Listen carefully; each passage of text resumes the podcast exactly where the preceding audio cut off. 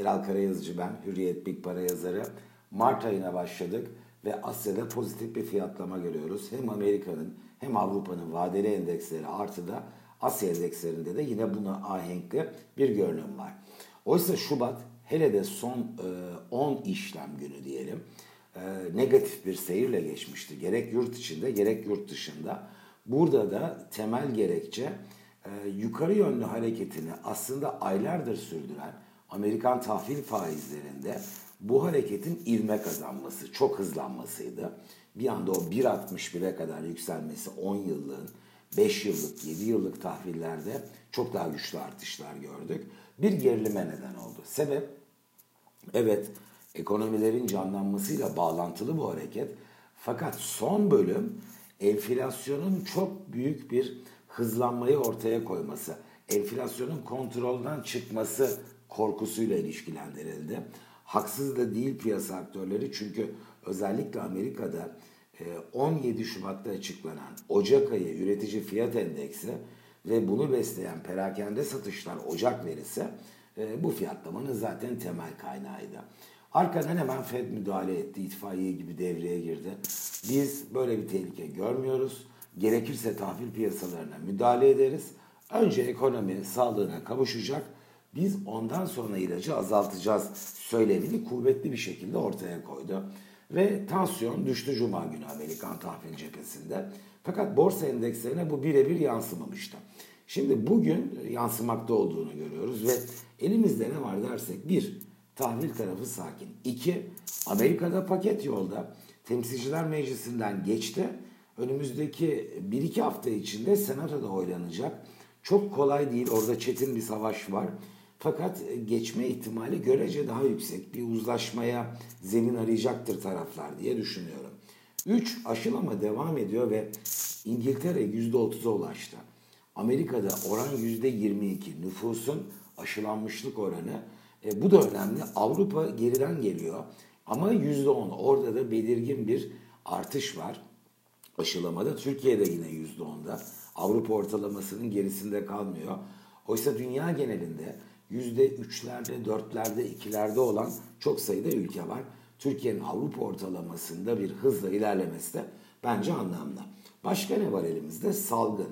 Salgında aslında son iki haftadır e, görece bir hızlanma var. Şimdi rakamlarla gidelim. Almanya'da Noel sırasında yani o aralığın 23'ünün olduğu hafta günlük vaka sayısı 25 bine kadar yükselmişti. Hep 7 günlük ortalamalar üstünden ifade ediyorum. 2 hafta önce o 25 binden 7200'e gerilemişti. Ama şimdi 7900'e çıktığını yani dipten %10 yukarıya gittiğini görüyoruz. Kısmen Türkiye'de de böyle bir hal var. 32 bindi tepe çok daha yukarıdaydı Almanya'ya göre. Nüfuslarımız da birbirine yakın aslında. Bir ay önce 6 bini gördük en düşükte. Fakat şimdi 9 bindeyiz. Almanya'ya göre dibi de daha aşağıda yaptık, tepe de daha yukarıda. Türkiye'de Almanya ile kıyasladığınızda daha güçlü bir hızlanma var. Bu çok net. Ama ana eğilim nedir dersek, ülkeler bazında hızı değişmekle birlikte o virüste e, günlük vaka sayısında bir yukarı yönlü eğilimlenme var.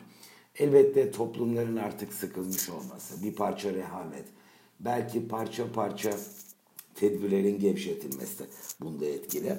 Ama hesap şöyle yapılıyor. Bir tarafta ekonomi, bir tarafta sağlık, ikisinin arasında bir denge bulalım. Her ülke kendine göre burada bir çaba sarf ediyor. Şimdi başka ne var elimizde? Veriler. Demin tahvil tarafına olumsuz yansımasını konuştuk. Ama ne olursa olsun Amerika liderliğinde dünya ekonomisinin beklenenden de güçlü bir canlanmaya hazırlanması özünde pozitif. Özü olmayan taraf işte burada da devreye şu geliyor. Tahvil tarafını alevlendiren de buydu zaten. Tahvil fiyatlarının hızla aşağı gelmesi, faizlerinin yukarıya gitmesi.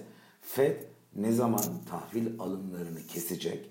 Fed ne zaman faiz arttırımlarına başlayacak? Gördüğüm şu ki kendi dinamikleriyle ekonominin kazandığı momentum ve zannedildiğinden daha güçlü bir canlanma olacağının düşünülmesi bir süre sonra e, merkez bankalarının politikalarına da yansıyacaktır ve ben artık en geç 2021 yılının son çeyreğinde e, Merkez Bankası'nın tahvil alımlarını azaltacağız mesajını vermesini ve hemen 4 ay 5 ay sonra da bunu uygulamaya başlamasını bekliyorum.